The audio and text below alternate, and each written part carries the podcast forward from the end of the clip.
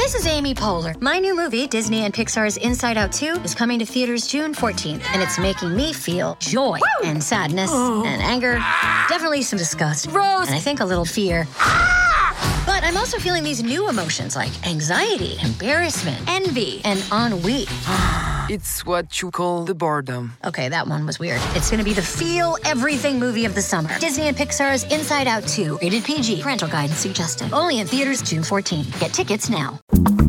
This is the Book Riot Podcast. I'm Jeff O'Neal. And I'm Rebecca Schinsky. And today we're answering listener questions for holiday gift book recommendations. It's our uh, semi annual uh, recommendation show. We do it moms, dads, and grads time. And then for the holiday book buying season, as we go towards two episodes a week, which we're planning on doing in 2024, I, I was wondering about bringing back a kind of open call for recommendations to make Ooh. segments out of, to kind mm-hmm. of like um, respawn Get Booked, which was Amanda and Jenn Northington's longtime show. Um, it's a good bit. And some of these we go through pretty quickly. We could even do it where if we're stumped or, you know, coming back through, but uh, always a good time. But as we have more real estate, maybe we can uh, tend this garden a little bit more often.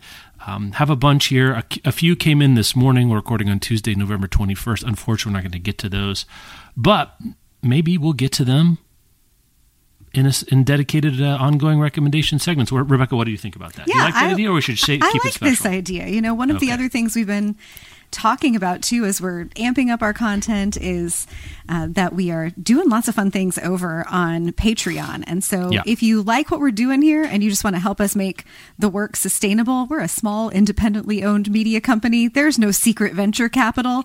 You no. can chip in five bucks a month to get early ad free access to the main feed episodes. And as Jeff was just saying, there will be two of those every week starting in January. Or for 10 bucks a month, you'll also get access to our new bonus episodes and the entire catalog of back bonus content for mm. as long as you remain an active subscriber. And there's like a year and a half worth of fun stuff over there. Uh, one of the perks that our bonus subscribers get is first dibs on listener requests. So this first block of questions you'll hear us answer all came from folks who are Patreon members. And that is, I think, one of the additional things we could do. Maybe we'll like Ah. kind of combine some pieces here where we'll keep an open mailbag running through the year for Patreon members. And as we get to enough recommendation requests just for personal reading or whatever, we'll make an episode out of them. Kind of two birds, one yep, stone. I like that. I like that because there is the seasonal push, uh, moms, yeah. dads, and grad season, and, and, this one, this one's the big one for sure. Oh yeah. Um, I've heard that the book buying season on the publisher level is kind of off to a, a slower start, but we've heard oh, from retailers it's going a little bit faster. So I, don't know, a little bit of mixed messaging here, but I think it's just because we haven't done the show yet. People have been waiting. the book buying public waiting. at large. Yeah. Uh, okay, so this is how it goes. People have written in. Um, we will read their questions and maybe their names, whether or not they've given us affirmative consent. Then we'll take turns giving the answer, uh, giving our recommendation request. Rebecca was first in today, so she took, well, I'd say the obvious ones, if I'm honest. Um, no, I'm kidding. She often gets the, she often will pick something that I will have picked. If one of us is not a domain, not even expert, a prosumer, we will either outsource to somebody else yes. or we'll say, you know what, that's not really for us. I think we've got something for everyone, even if it is a, I haven't read this, but I asked or I looked or I mm-hmm. thought about it. Um, yeah, we try to do the homework where we can. So we try to do the homework where we can. Let's see, I'm trying to think of any other disclaimers. I don't think so. Um, I will not include all of the prompts in the show notes. I will include all of the titles in the order in which we mention them, including we're going to mention some lists. Rebecca especially yes. did the, the yeoman's work of finding some relevant lists, both on our side and some other places. Um, so I think that's it. So with that, Rebecca, let's do our first sponsor break and then get into the Rex. Today's episode is brought to you by Bloom Books. Diana Dixon has a busy summer and no time for tall, gorgeous hockey player Shane's shenanigans. Because you know what? If they shenan once, they'll shenan again. So she thinks she knows exactly who he is when he moves into her apartment building, but turns out Shane's sick of hookups and tired of being on the rebound after his long term girlfriend called it quits. But when his ex comes back into the picture, he needs a plan. And who better to play his new girlfriend than his sassy new neighbor? So a fake relationship might be perfect for Diana's own ex issues, but Diana is used to living by the rules. Will she learn that when it comes to love, rules are meant to be broken? Make sure to check out The Dixon Rule by Elle Kennedy. Elle Kennedy is a New York Times and USA Today bestselling author with over a million copies of her books sold. So, this is going to be another banger, y'all. Make sure to check it out. And thanks again to Bloom Books for sponsoring this episode.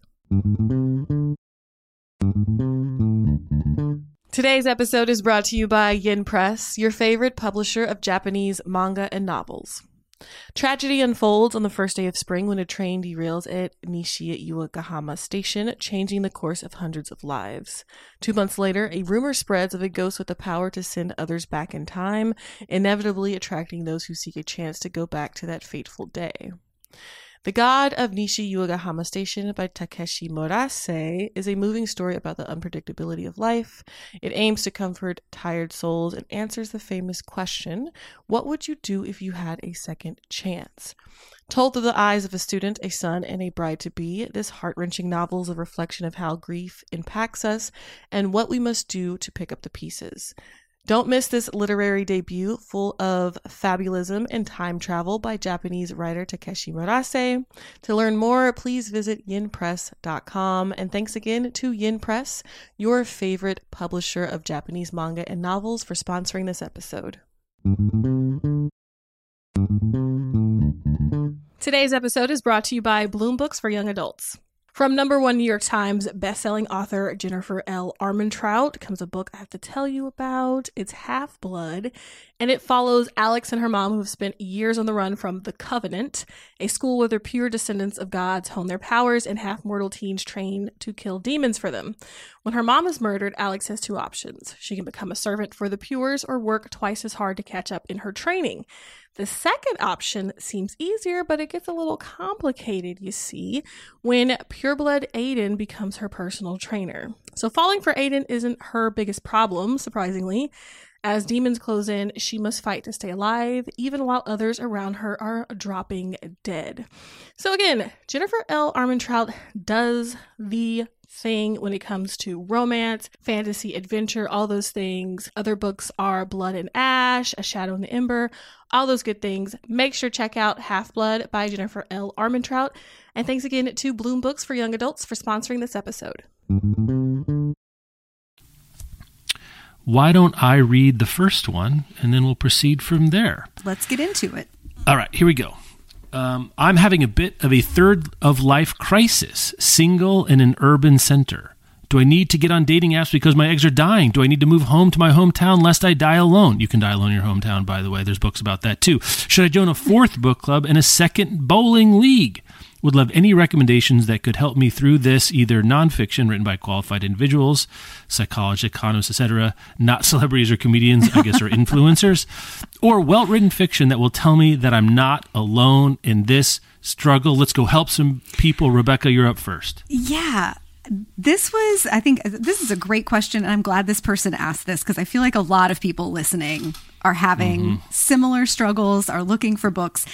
And I think this is a it's a tough one for like a straight ahead what should you do? I have no answers. I don't think any book has answers for like how many book clubs yeah. should you be a member of? What do you do when your eggs are dying? But I went to some books about sort of happiness and meaning, uh, Strength to Strength by Arthur C. Brooks. This is one that I have not read, but I know his work pretty well. He's a researcher who covers uh, meaningfulness and happiness and like the, the, deep sense of happiness and joy, not like, you know, you just watched a meme about a puppy or something.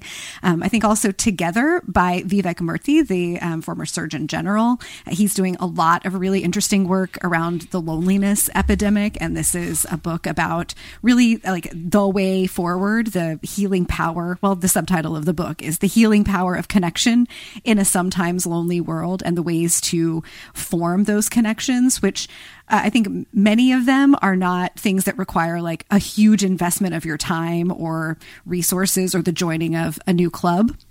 Uh, and then one to put on your list for February that is high on my list is called The Other Significant Others by Rhaina mm. Cohen.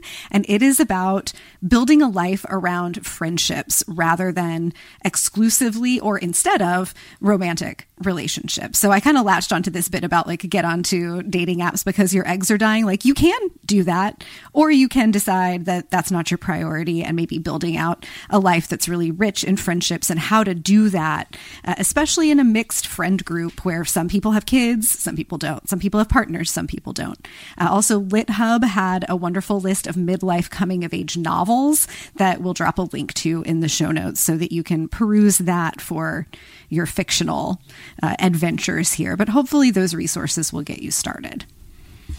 I did not do any kind of this will actually help you make material changes to your existence for the better. These are in, I mean, we could do Ross Gay. I, Ross oh, Gay has now entered RST yes. and LE um, for us. He's on this list a couple a times today. A couple times. This one I picked Inciting Joy for this because I think that's what you're kind of looking for, right? Is like inciting is an interesting word mm-hmm. um, in this particular case, and it's about finding, cultivating, locating, wrestling with places that can incite, not spark joy. I think is is, is funny to mm-hmm. think about that difference because that's become a bit of a yeah, that's a good distinction. Know, sort of a, something that gets sewn onto pillows to spark joy. Inciting joy is it's like you can incite a riot in in its own way.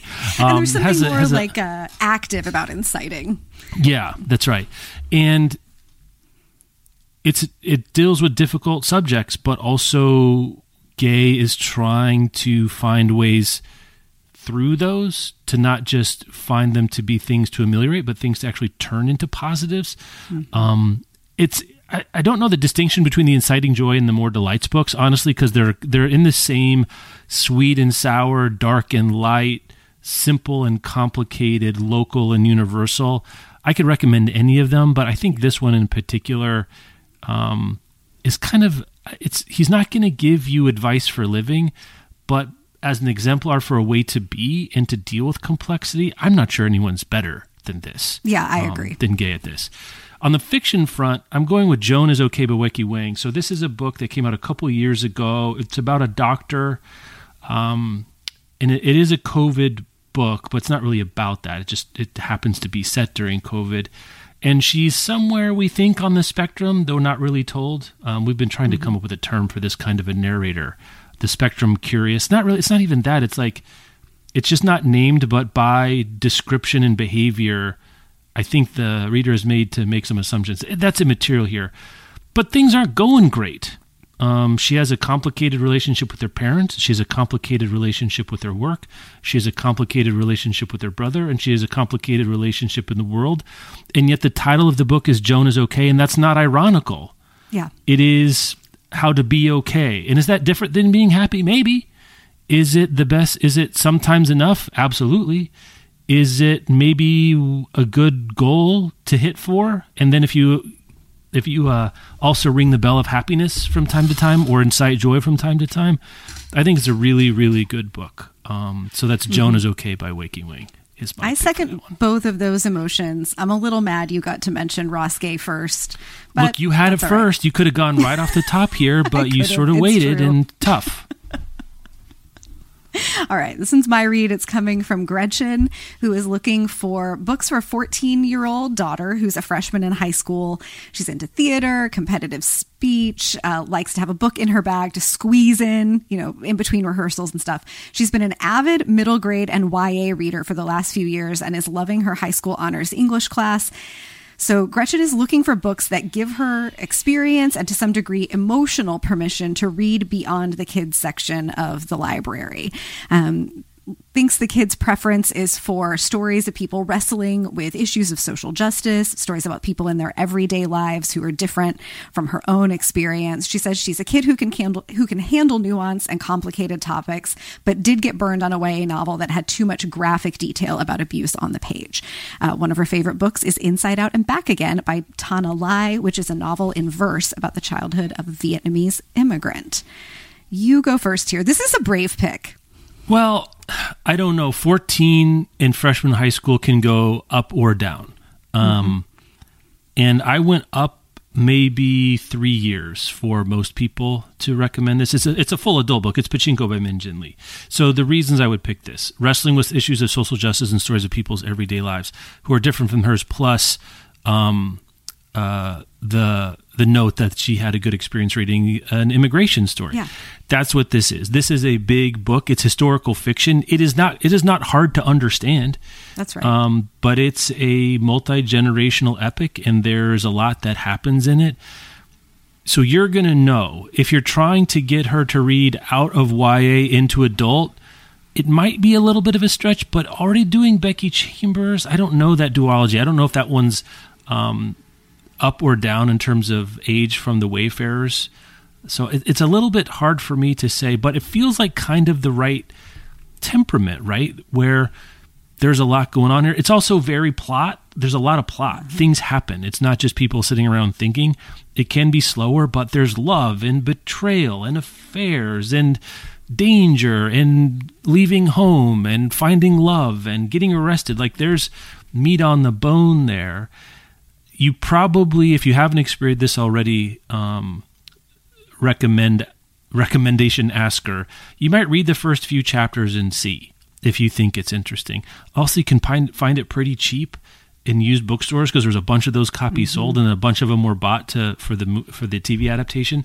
So maybe it's not even a get a gift thing, but like just try it you know, maybe make it lower stakes and say, "Hey, I got this at the bookstore. Get it from the library." Ooh, I like that. And idea. see in that particular way. So, as a holiday gift, maybe not so much, but I, with my own kids, try to give them something that presses them a little. And this may be a, it could even just be a difference of 18 months. At this age, it really could be that much different. But keep it in the back of your pocket. So that's my pick. Yeah, if she likes it, then you have the Apple adaptation to watch together, which is just phenomenal and then you can go everywhere. I mean, that's right. the other thing. If you can do yeah. this, you can right, basically open right. the, world like the world of adult fiction will open up to her. Um, mm. I am really outside my wheelhouse and experience uh, in a question about kids reading especially. So i went and looked at national book award winners for the literature mm. for young people over the last several years. One of the ones that stood out was all my rage by sabaa tahir. I know we've got a lot of sabaa tahir fans around book riot. Um, and then me moth by amber mcbride is a book that also deals with a lot of cultural and social justice issues and is written in free verse. So i thought you might be able to pull a couple yeah. pieces of things that she's previously enjoyed reading and put them together and see how that goes. But again, it, some of those looked like, I mean, these are YA, so they might be like maybe too close to what she has been reading, not enough of a push. It's really, it's really hard to know, as Jeff was saying. So good luck to you. Let us know where you land. And folks who are listening, um, this is a Patreon member, so if you're also a Patreon member, you can shout out in the comments with your own recommendations yes. for this or anybody else. You know, I just had a thought, and it's going to seem like a very strange one because I kind of publicly slagged this book on the show not too long ago. uh-huh. But but the Midnight Library by Matt Haig. One of my critique of it was it seemed a little reductive to me, mm. but it deals with difficult issues. It's not super graphic. Um, it's complicated and maybe if I was 14 and not 45, I would have a different reaction. Yeah. And I think maybe a lot of people that like this book may again, I'm not saying they're 14 year olds, but are coming from a different place than I'm coming from. I can see a teen like in the John Green motif, frankly. Mm. I mean, I don't know if your daughter's gotten into the John Green averse, but the the Midnight Library Matt Haig, that's another one you could find for for you know, um, not too much. Since you're prompting recent reads, maybe the Berry mm. Pickers that's yeah, there's some too much. The, yeah, I don't. Maybe cr- cross cultural. Yeah. This might be one for you to take a look at first, mom. Yeah. Um, at least you know read a, a, good review. The New York Times has a good review. I think Publishers Weekly had a big review of it. Um, there's some tough stuff in there, but not right. like a lot of graphic on the page trauma. Um, and you get at some background about difficult historical things in America, um, the way we've treated yeah. indigenous people.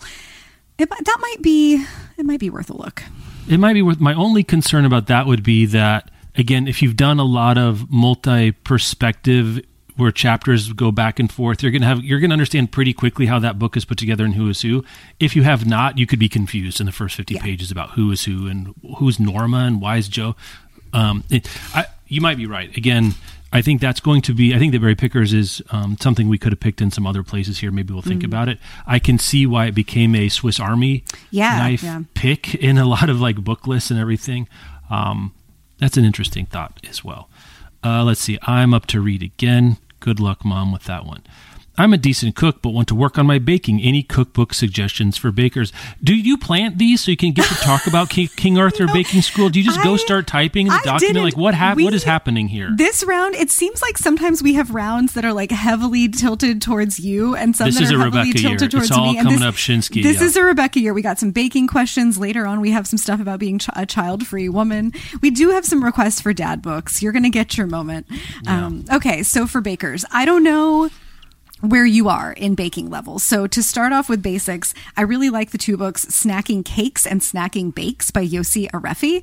Um, the whole situation there is that these are cakes and bakes that take one bowl to prepare them. So you don't have to like do this and then do that and then combine these things and like get a whole bunch of your dishes dirty. You can use one bowl to mix up the whole thing. The idea is you make this cake or this thing that's very easy to bake and then you have it like sitting on your kitchen counter as a nice little snack for a couple days or a week or whatever. There's a nice variety of both like flavors and vibes. I think that's a really good place to start. If you want something broader where you're like, I want to learn how to make cookies and also cakes. And what about this t- like fancy bread that I saw on TV? The King Arthur Baking School book is really excellent. Um, and I do need to, I have to shout out Christina Tosi's All About Cakes that if you want to go like next level and make fancy cakes that, you know, that layer like, a sauce and then a like crunchy layer and then a frosting and then another thing and that like look real impressive that's a good one, but there are like a lot of ingredients. You will dirty every pan in your kitchen making them, but also like they do have a wow factor. So I think that's kind of I would go snacking cakes and then some King Arthur stuff and then Christina Tosi for a progression. Um, I do have a recommendation. I don't go for wow factor. I go for now factor. Means it's simple and it's straightforward. I checked this out probably four times during COVID from the library. I don't know why I just don't buy it. I should. Uh, How to Bake Everything by Mark Bittman you know his mm-hmm. increasingly misnamed sequel to how to bake how to cook everything mm-hmm. um, but it's great you can do from rolls to loaves to desserts anything that you've probably heard of normally is going to be in there i have no idea how good it is from a baker's baker point of view but for a regular schmo um, we made a few things and they turned out well great. enough so there you go. Yeah, I'll also note I just learned last week that the Great British Bake Off puts the recipes for all of the uh, technical challenges and a bunch of the contestants' individual recipes for things on their website for free. And it's like searchable and broken down by like weeknight meals, cupcakes, impressive birthday cakes, whatever. So like you might just go check that out too and see what looks good. That that's a disincentive because that looks hard. So I'm not making anything they're making. I'm saying like dinner rolls. Let's go. I got you. Okay. Okay. I've already forgotten. Oh, it's my read, right? Yeah. No, your read. Well, yeah, me. it's yeah, it's my read, but also a question for me. So I guess I'll oh, just like take yeah. it away I'll, on no. No, one. I'll read it. I'll read it. I'll read it. I'll read it. This one is probably for Rebecca. Really, I'm after some nonfiction about being a child-free woman or a woman considering this as a life choice. Google gives me various lists, but I would love a more personalized recommendation. Thanks. Oh, I feel like I've been waiting a decade to give this list on, yeah. on this podcast. Wait, can we pause just one second?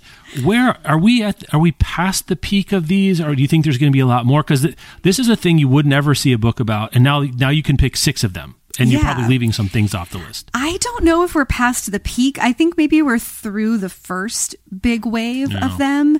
It is really difficult to find a book that is explicitly just about being a child free woman that is not by a white woman. um, which you know, like as social progress and feminist causes and things go, like the we white women get to go first because of privilege. like that's right. what usually happens, um, and then those same kinds of flexibility and access to different ways of thinking about life unfortunately tend to you know reach women from marginalized backgrounds later. So i don't know i'm waiting for like a, a big great book um, that is not by a white woman about these things. And if you know of one please do yeah, let me know. please send um, out the bat signal. yeah also my own deep interest in reading about this is probably like eight years in the past yeah. because, like, at, you know, I have aged out of the space where like strangers or my husband's coworkers or whoever are like asking us if we're going to have kids. Like, right. It, it has been, I have gray hair. It is solidly accepted that that's not happening.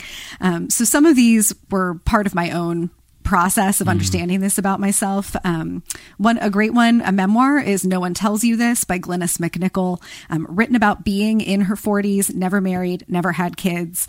Um, and it's not about the decisions to do or not do those things, kind of very similar to how I experienced it. She didn't make the decision so much as just realized that these were true things about herself and about the life that she wanted. And she has this great, big, adventurous, interesting, complicated, free life and it's it was just wonderful to read that story um, ruby warrington has a book that came out relatively recently called women without kids that's more of a like researchy nonfiction verging on academic uh, look at that. So that's a a good source.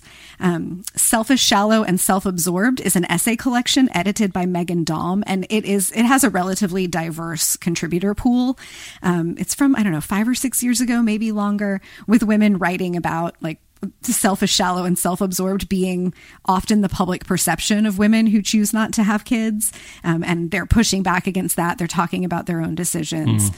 Um, and then, kind of for a different one, as I was researching to see what had come out recently, I came across um, a book called Regretting Motherhood by Orna Donath, which is about this, you know, still very taboo thing of women who have had kids talking about regretting that decision. And so, like, reading some stories from people who have gone the path of motherhood and maybe wish that they hadn't um, might be interesting to you as you're thinking about it. Sounds uncomplicated.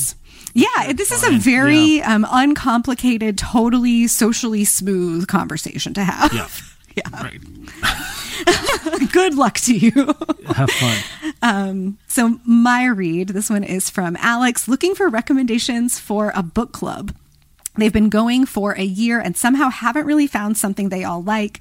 The closest mm. they got was Felix Ever After, which got mild reviews. The rest of the books we all read and disliked include Fahrenheit 451. They're sorry to me. That's okay. I would not have picked that as a book club book.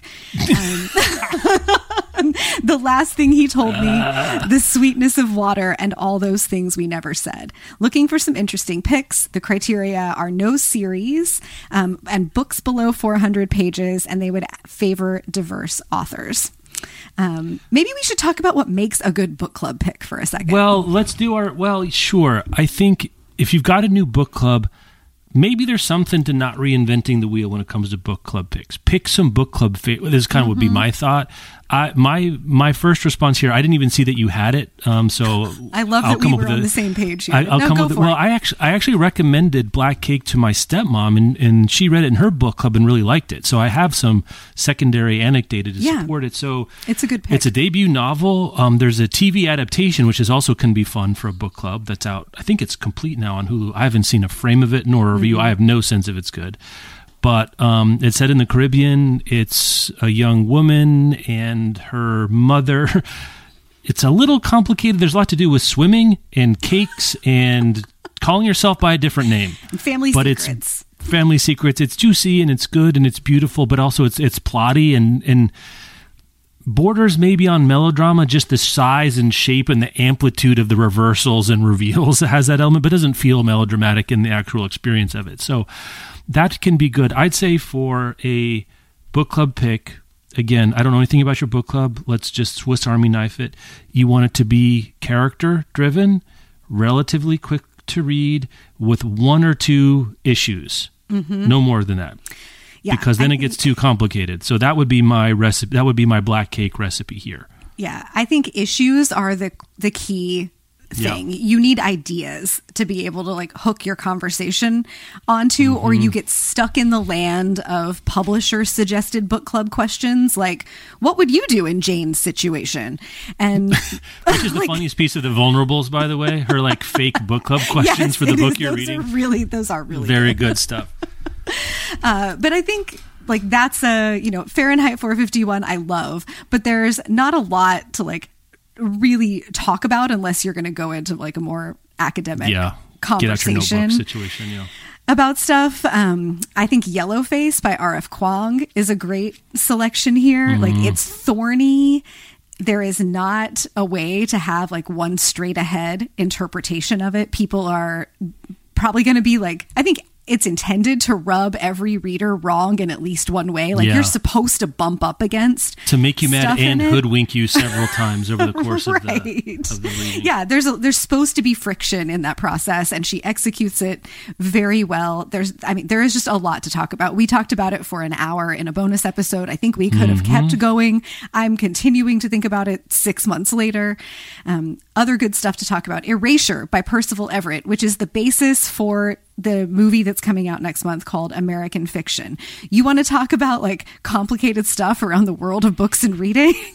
That'll get you going, and then your book club could go to the movies together uh, and see American Fiction. And then I had to trot out one of our shared favorites, Never Let Me Go uh, by Kazuo Ishiguro, which has, you know, that sci fi premise yeah. of these are humans who are created and raised to be organ donors for, you know, more privileged humans, but it's really about like empathy and connection and there's a there's a lot of stuff to tie a conversation to. It also has a good adaptation if that's something that folks in your book club enjoy. I'll, i think this is a place we could drop in the berry pickers. If we're going to yeah. drop one in, I think this would make a good book club selection for y'all who seem like you're on the upmarket towards literary in your sensibility, I think that would be a good fit. Also, go to the Queen, pick yourself an Ann Patchett. Go mm. read some mm. blurbs and pick a Patchett. Go read some blurbs for Louise Erdrich and pick one. Those are going to, I think those, again, until you have a sense of what your seared idiosyncrasies are, don't reinvent the wheel. Ride the bus. Let's go. And if you want to go a little over 400 pages, Rebecca Makkai's "I Have Some Questions for You" is a good. Like yeah. that'll give you. I mean, I'd even go one back. I'd go the Great Believers before I'd go. Oh that. yeah, I, mean, I think that's, that's right. You know, it's maybe worth even like doing some. As you're like coming across reviews, as you hear people talk about books on NPR or whatever, like something that's a straight ahead rave, I think makes for a less interesting book club conversation yeah. than something where it's like, I don't know about this mm-hmm. in this book. You might just sort of develop a radar for things like that or if one person in the book club has read the book and they think there's good stuff to talk about that might be a way into it as well the whole like trying to go into a title that nobody has read and hope you get a conversation out of is a really tough. That's a, it's just a tough thing to try to pull off. Today's episode is brought to you by penguin teen in a world where the children of the gods inherit their powers, a descendant of the Greek fates must solve a series of impossible murders to save her sisters, her soulmate, and her city. Descendants of the fates are always born in threes. There's one to weave, one to draw, and one to cut the threads that connect people to the things they love and to life itself. And the Aura sisters are no exceptions. There is Io, the youngest, who uses her fate born abilities as a private investigator, but her latest job leads her to a horrific discovery. Somebody is abducting women and setting the resulting wraiths loose in the city to kill. Now, the second book in the series, Hearts That Cut, will be on sale June 18th, 2024. This is a must read for all Greek mythology and fantasy fans. This is dripping with atmosphere, edged with danger. Threads That Bind weaves together a gorgeous dark tapestry of mystery, faded romance, and modern myth. You won't be able to put this one down, and that comes from Alexandra Bracken, New York Times bestselling author of Lore. So make sure to pick up Threads That Bind by Kika Hatzopoulou, and thanks again to Penguin Teen for sponsoring this episode. Today's episode is brought to you by Disney Books.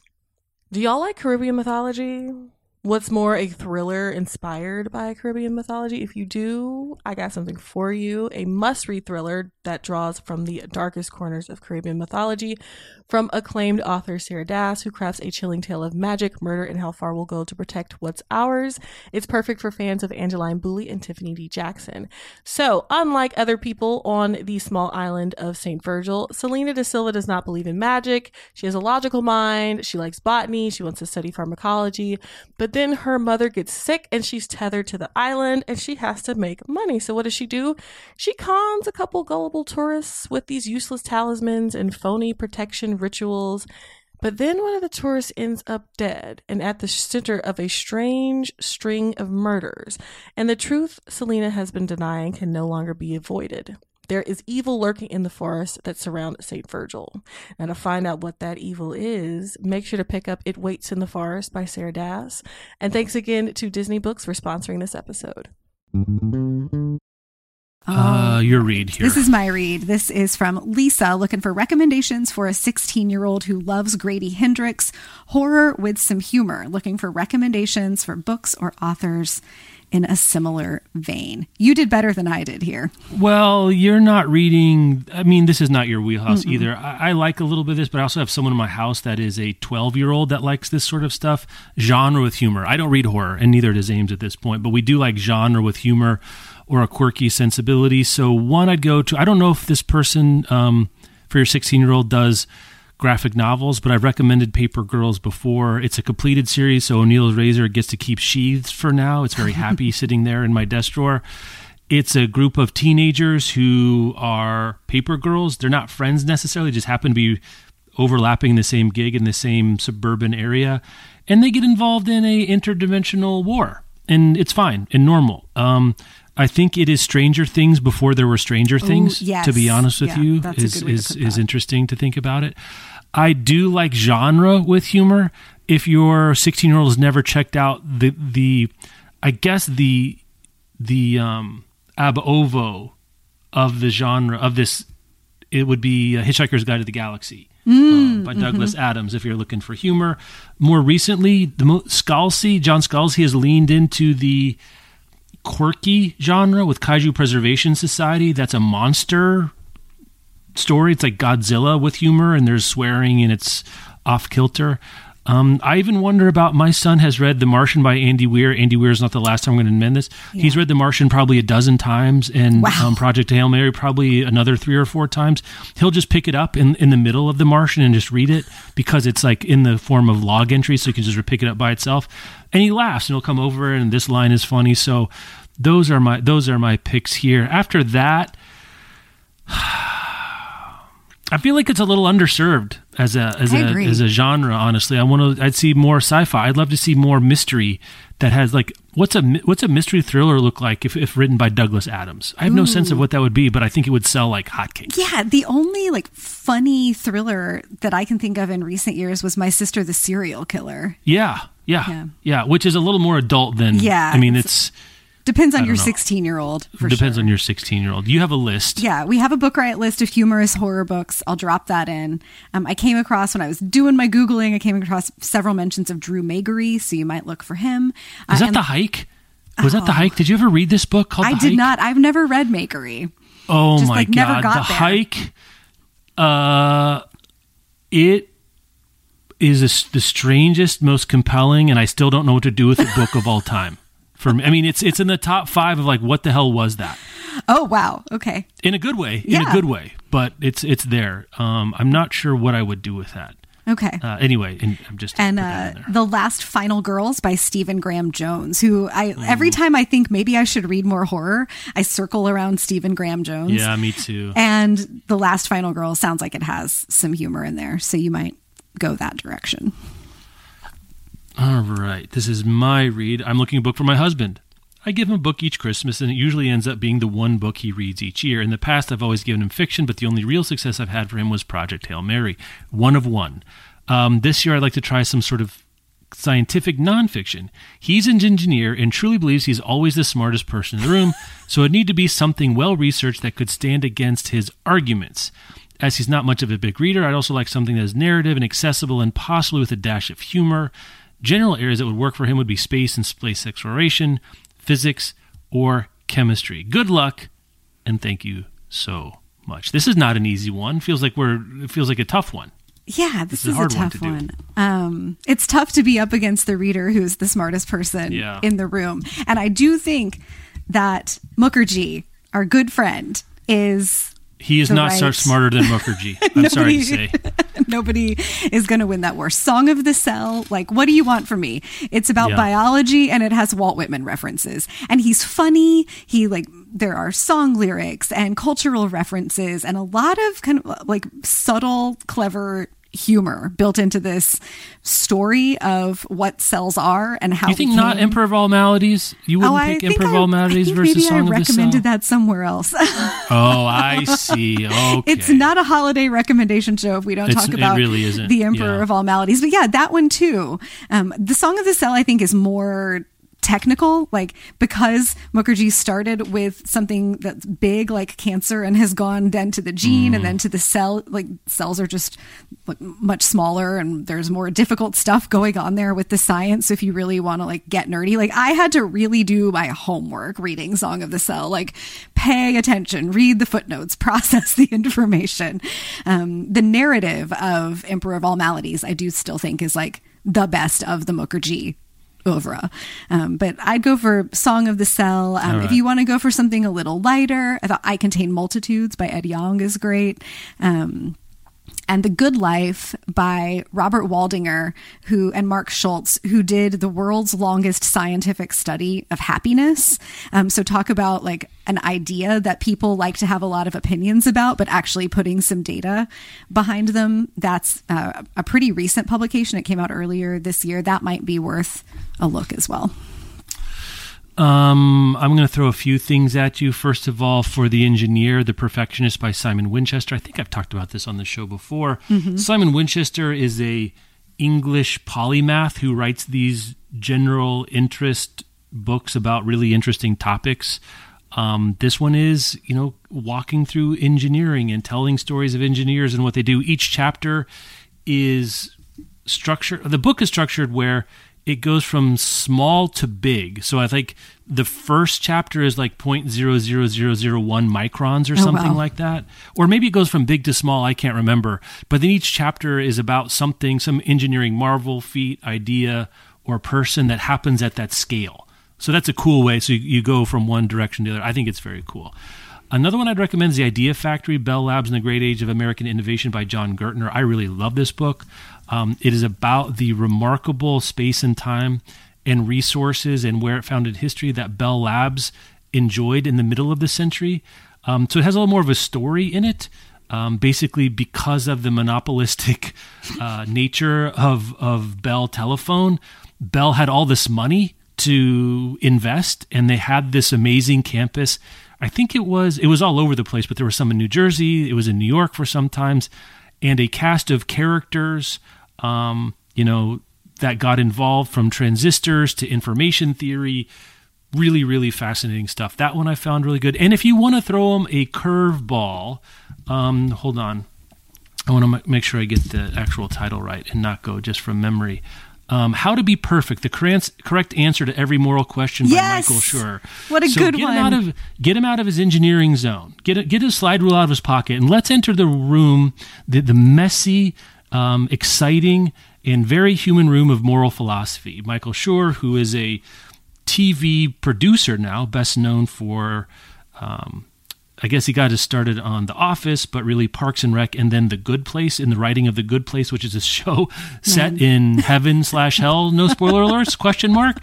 Um, got interested in moral philosophy, and it's smart and well researched. And Schur is deceptively clever. so I think good. he does a lot of shucking and jiving to keep from mm-hmm. from really showing what he can do, but it's researched and thoughtful, and I think would be an interesting um, uh, come come at your fella from the side, right? He doesn't see it coming. The clever yeah. girl right and now from the side. The audiobook is so good. And I'm just seeing right now the audiobook on Audible right now is 5.95. So anyone else that's listening, uh, you can go pick that up for 6 bucks, which will be the best $6 you spend on an audiobook this year. I, I virtually guarantee yes, it. It's wonderful. That's a great pick. So those so those are my picks. Um, okay. my read. No, oh no, it's read. my read. Uh, let's see. This person is looking for a buddy read with a friend. Their tastes differ a bit. One likes plot-driven mysteries and thrillers, and the other likes character-driven literary fiction. So they'd love any ideas. Open to any genres, including nonfiction. A few they've enjoyed together recently are Bad Blood, The Measure, and Project Hail Mary. Lots of love for Andy Weir God today. Damn, that Project Hail Mary. Um, I'm so glad I got this because it gave me the yep, perfect spot to put Age of Vice by Deepti Kapoor, which I've talked about several times, most recently when it made someone's best of. I can't remember if it was Amazon's or who. It's it's we, we now have list blindness, oh, Rebecca well, and I, because we've seen so many. The uh, the New York Times hundred notable came out this morning, which is I think our shared favorite of the end of yes. year lists, and Age of Vice made that one. Was it? I haven't mm-hmm. I haven't um yes I haven't gotten. I'm so thrilled to hear this. Yeah. So this is set in recent recentish India. It follows a character, multiple characters, but our entryway in this character is someone who gets involved um, by being a hard worker and sort of gets picked out. I think I think waiting tables gets picked out by someone who he doesn't know to be mobbed up with the various faction, some various faction of the um, Indian underworld and it's a multi-spectral, multi-level of society thriller, investigation, social critique. You know, it's like it's like a it's like a Scorsese movie set in India. I don't know what to tell you. Oh, That's what it more. is.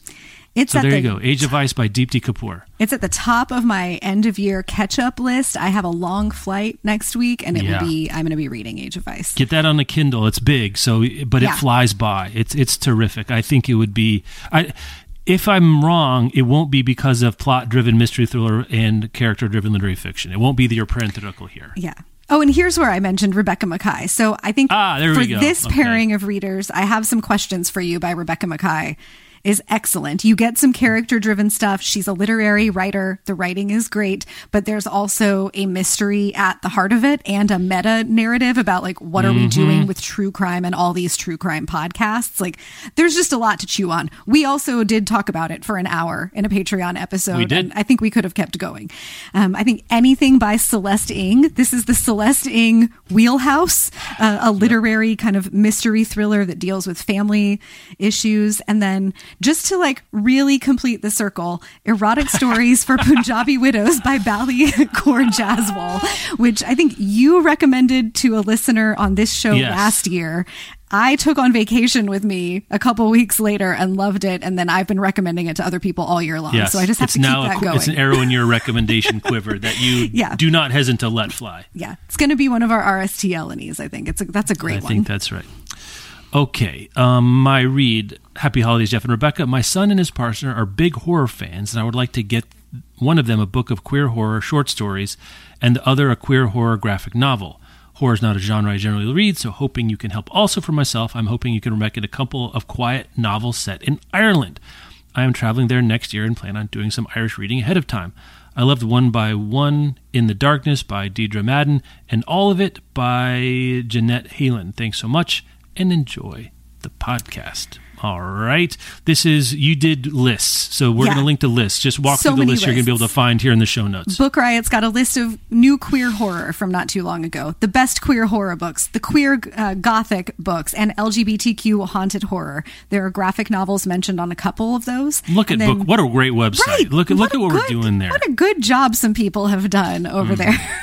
uh, mostly Danika Ellis on these lists. That's true. Uh, and then I learned in my Googling that something called the Queer Comics Database exists, and they have a list specifically of queer horror graphic novels that I will have linked here for you. So Godspeed on your listicle wandering. I'm sure you'll find something there. Um, for Irish fiction, this one I don't I just I don't think I've read much, but the first thing that popped to mind was Instructions for a Heat Wave by Maggie O'Farrell, which rang a bunch of my bells the year that it came out. It's kind of got a like gang gets back together vibe, but it's during yeah. the summer in Ireland during a historic heat wave and this family are like melting down both physically and emotionally together. The secrets are coming out, everyone is losing their ish. it's great. Um, I really, really enjoyed it. Um, I think there's, you know, maybe not super quiet, but like you'll enjoy that if you're thinking about Ireland. Um, this is a random one that I happen to know. I mean, Maeve Binchy is not like an underknown person, but it's it falls into the my sense of it. It's a little bit. Um, gosh, what am I trying to think of? Who's the author? There's an American author I'm trying to think of. Ah, oh, crap. It, but they're kind of cozy, and this one is someone kind of flees their life to open up. I think it's an inn, a bakery store. Do I remember? Not exactly. On, on the Irish coast, and falls in with a band of cast off and misfits, and they find kind of a mm. little found community. It's great. I think it's that just what great. you're looking for. Is it going to blow your mind? No. Will you feel good and cozy about it? Yes. So that's a Week in Winter by Maeve Binchy. All right. Next one is from Jeannie looking for a book recommendation for her 37 year old brother who doesn't read, but he says he has a desire to read, just doesn't feel confident choosing books for himself.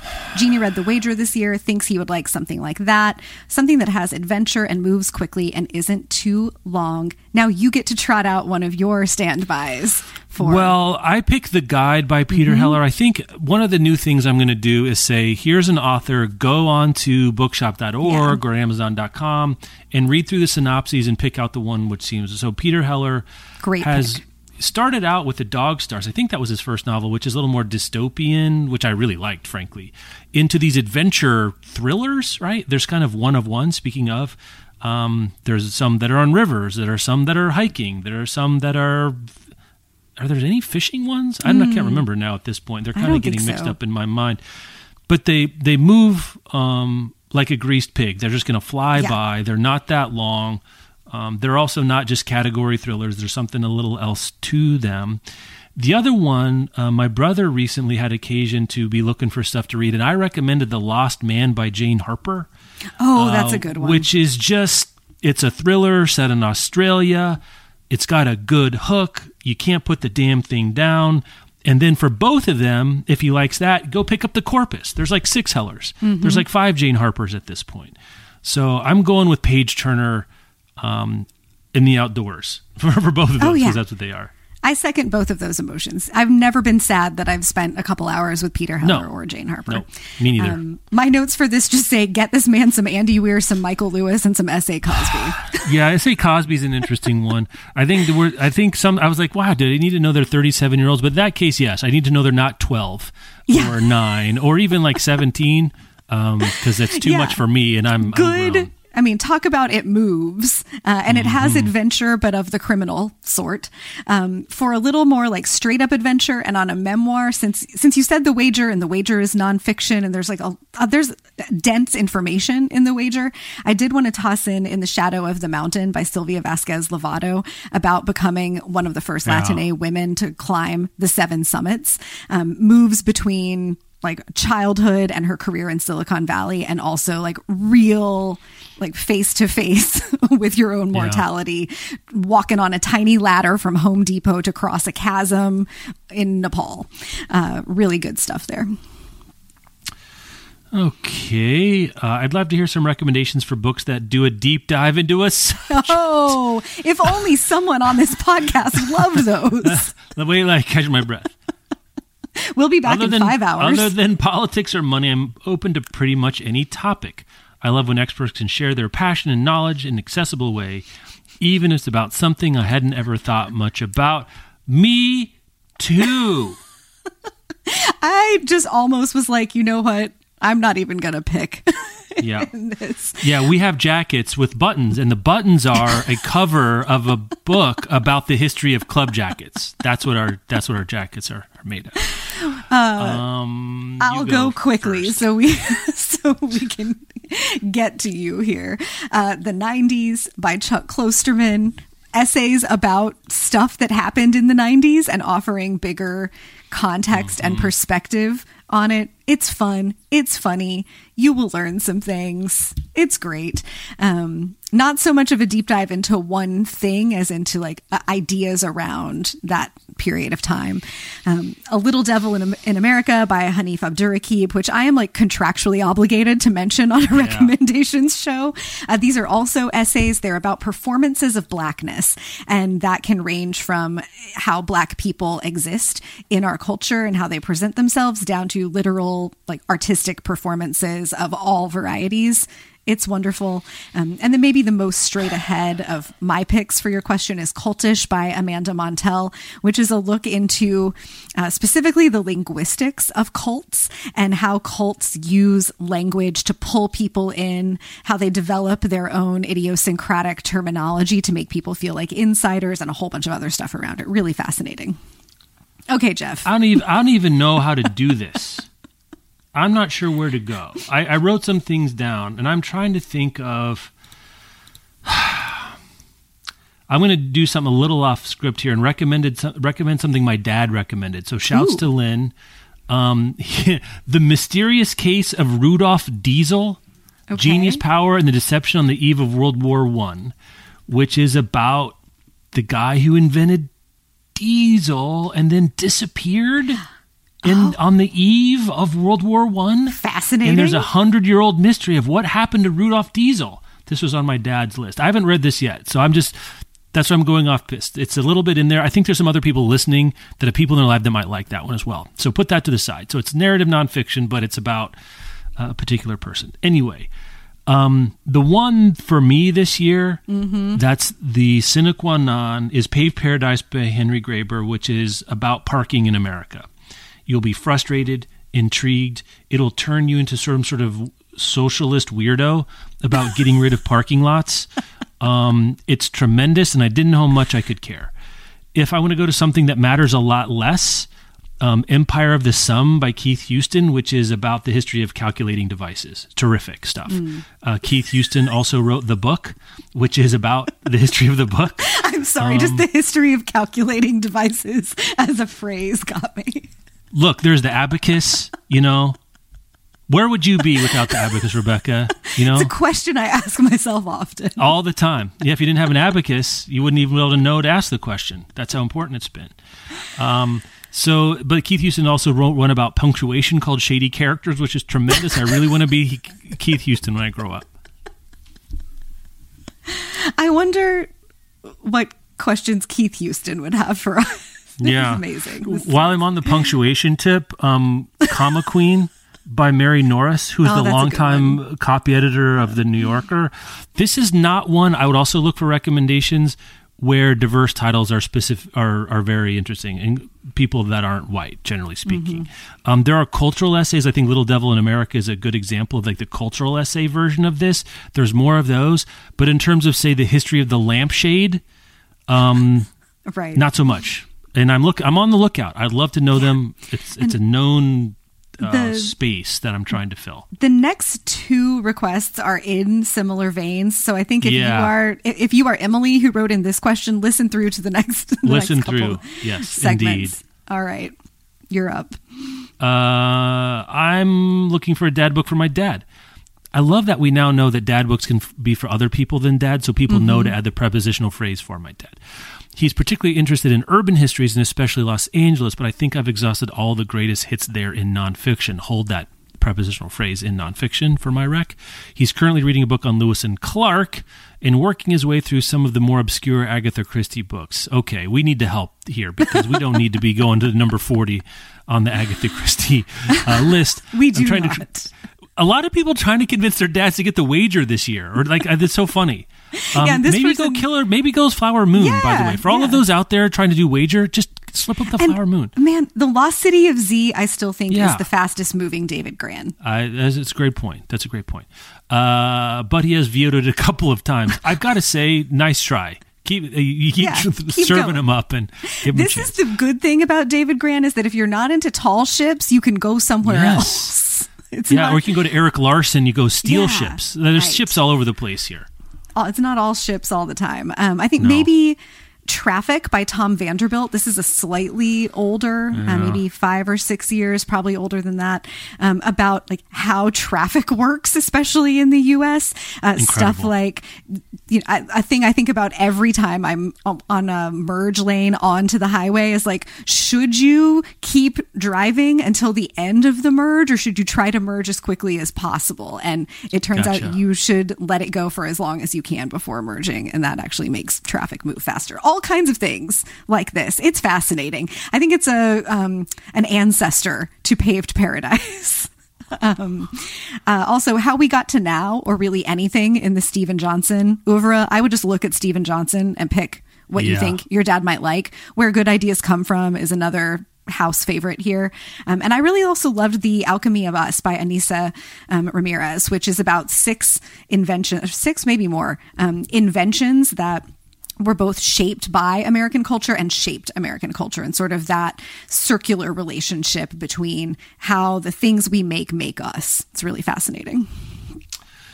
Um, my picks, I'm going to pick up on the Los Angeles history and okay. say, what if we got rid of in nonfiction? Because I have recommended the Barbarian Nurseries before, I think in someone looking for Los Angeles novels um, in one of these shows.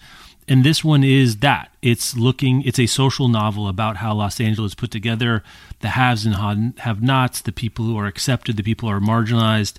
Um, and there's mixed race marriages and servants and lawn keepers and trophy wives and bad husbands. It's tremendous. This is a few years old now, 2011 now that I'm looking at. Wow, it's been a long time. But if interested in the how LA is put together, I think a artistic representation of its complexity might be an interesting thing to give um, to your dad to give him a try. Also, I guess going back up again, there is a world of Agatha Christie, not Rita likes, but the great child, grandchildren and great grandchildren of Agatha Christie in terms of great standalone mysteries, but the author you're kind of going to get, know what you're going to get each time. Get Your Dad the Searcher by Tana French, get them get him The Lost Man by Jane Harper mm-hmm. and let them go through. The Searcher is a standalone. That's the one I recommended above. I'm going to put it here again. I think because I am a new convert to this book, I'm now going to be singing the good news of how generally applicable the searcher is. Um, for people who are, if not reluctant readers, they kind of feel like they have a little niche and it's hard to get them out of this. I think this is one that's niche adjacent and you can just pop them right over. Don't need to merge. Just just get them in the other lane. Just get them out of there. Look at that segue. Yeah. Uh, okay, this one's from Janine, looking for out of the box or well hidden gem dad books. Uh, her husband has had nine years on the dad book scene and has done what feel like all the obvious contenders, often mm. via gifts from her. David Grann, Ron Chernow, Michael Lewis, Erik Larson, Oliver Burkeman, my man, Andy Weir, lots of nautical and Arctic and Antarctic disaster tales, and many biographies of Winston Churchill. So, so many. Uh, she wants to know where do I go from here for a fellow who likes history, not too outre science, sci-fi, and elevated pop science. Bonus points if you can lessen the whiteness or guyness of his shelves, which he is open to. I'm going to dig back into the what now is thought of maybe as the second tier Gawande, but I don't think it's fair. It's his first mm, book called mm, Complications. He is a surgeon, and it's his memoir story of what it's like to be a surgeon and all the issues that come up with it. I think it is. Yeah, I think it, it fits right in. Again, it's not going to be the great man history, but it is going to be, you know, doctors. Doctors are dad book. They're not engineers, um, but they are dad book friendly um, and it's really well written. And then you could maybe look at, you know, um, being mortal or something else like that. Mm-hmm. Probably not the checklist manifesto. That's a bit of a zag. What's Gawande been up to recently? Have we been a while Ooh, since? Good question. It, it has been a while. Yeah, and then I'm going to go. Let's maybe de-Americanize a little bit, and then we can also add a lady writer in here, Cleopatra by Stacy Schiff. Also another name to add to your dad's roster. She is a pop historian, right? She's writing big general interest stories. Um, and Cleopatra is terrific. This book came out. I feel like I remember hearing Josh Christie talk about this on Bookrageous. Is that possible? Oh, is that it, that it long is enough ago? Probably at least ten years ago. Yeah. Yeah, I think that's where I first got whiff of Schiff, uh, to coin a phrase, on that particular show. And then also, if you if he likes Schiff, then she's got some others um, mm-hmm. to check out. So those would be my couple of picks. Uh, my joking suggestion here is the collected works of Patrick O'Brian on audio because it sounds like your husband and mine have a lot in common. yeah. Um, and the rest of these are pulled directly from Bob's Audible library uh, okay. for history and not too out there sci-fi. Um, he just burned through the three body problem and the Wait, book or not, two that, that come thing after is it. huge. He burned through the three Yeah, body problem. he we did, have an and- emergency podcast about Listen, this. What, we had this whole. We were talking about it at dinner one night, and he was telling me how good it was, and he was getting ready to move on to the next one. And I was like, "Oh man, I've heard that the three body problem has like is pretty like hard sci-fi, pretty technical, like hard Yeah. to track." And we had this whole moment where he's like, "Babe, it's just about like the cosmic background radiation." or whatever the Yeah. correct term for that is that I can't get right. Cool. re- really liked it. Um, if your fella's into audio, Bobbitt like just solidly endorsed the audio production of those. Um, I think N.K. Jemisin would be an interesting pick, and she's got a couple different series that you could take a look at and see which one is going to ring the right bells for your dude here. For uh, just good nonfiction that he's maybe not dipped into yet. I think Pico Iyer is maybe a place You were just go. looking for a place, weren't you? Yeah, you were looking for a place to put Pico. Okay, I'll allow it. His new book, uh, "The Half Known Life" and something something in search of paradise. Is Yeah, something something in Church of Yeah. Paradise is good. Is it a paved paradise? It is not. Um, is about like visiting places. It's, he's a travel writer. He's wonderful, and I think that's an Yeah. under celebrated place to go for people who like nonfiction. But Agreed. Iyer takes this sort of philosophical, very broad view towards like what travel is, what he's doing in the, those places, and Half Known Life is specifically about visiting places in the world that have been categorized or thought of as uh, Edenic paradises, usually in some religious system, and sort of interrogating what the place means, what it is to live there, what it's like to visit. Um, just really, really wonderful. And it was my first Pico Iyer, and it made me dip like way into the backlist. So maybe just that, and broadly thinking about uh, some travel writing as a new place for dude to go. I forget that book came out this year. That was like a January title. yeah, it was early in the year. It was very very early. I think we're going to Also break on the it New there. York Times list today. Yeah. God damn it! I got to get to this. You can't tease me. So I was thinking of doing something. I was I was going to say I was going to count how many of the New York Times notable books I read because I think if there's any list that has the most overlap, that's probably going to be it. I counted and I had 18. Which I don't know if that's more or less than I would have expected. Yeah, I don't know if I'm if 18. I think I will take the over with me, just because I think there's probably some nonfiction I may have done that you didn't. Yeah, your well, nonfiction reading's probably a little bit And different. than I mine. think you're you read like about one and a half times the number of books I read. Oh, that would make sense. Given just year, uh, yeah. your Bayesian prior is just a function of how many books if you're read. at yeah. I don't know 25, 28, 30 somewhere in there. Yeah. Yeah, and so if I'm going to read probably 150ish to 175, so if, if that puts me at about 25, Mm-hmm. that's so yeah okay. So about one out of every yeah 12 books I read. That's I, I don't know. There's some stuff on there that I'm never going to read. Like they do the big political and historical stuff that I'm just never. I just don't get. I don't. I don't get down on that. So that's always going to be something.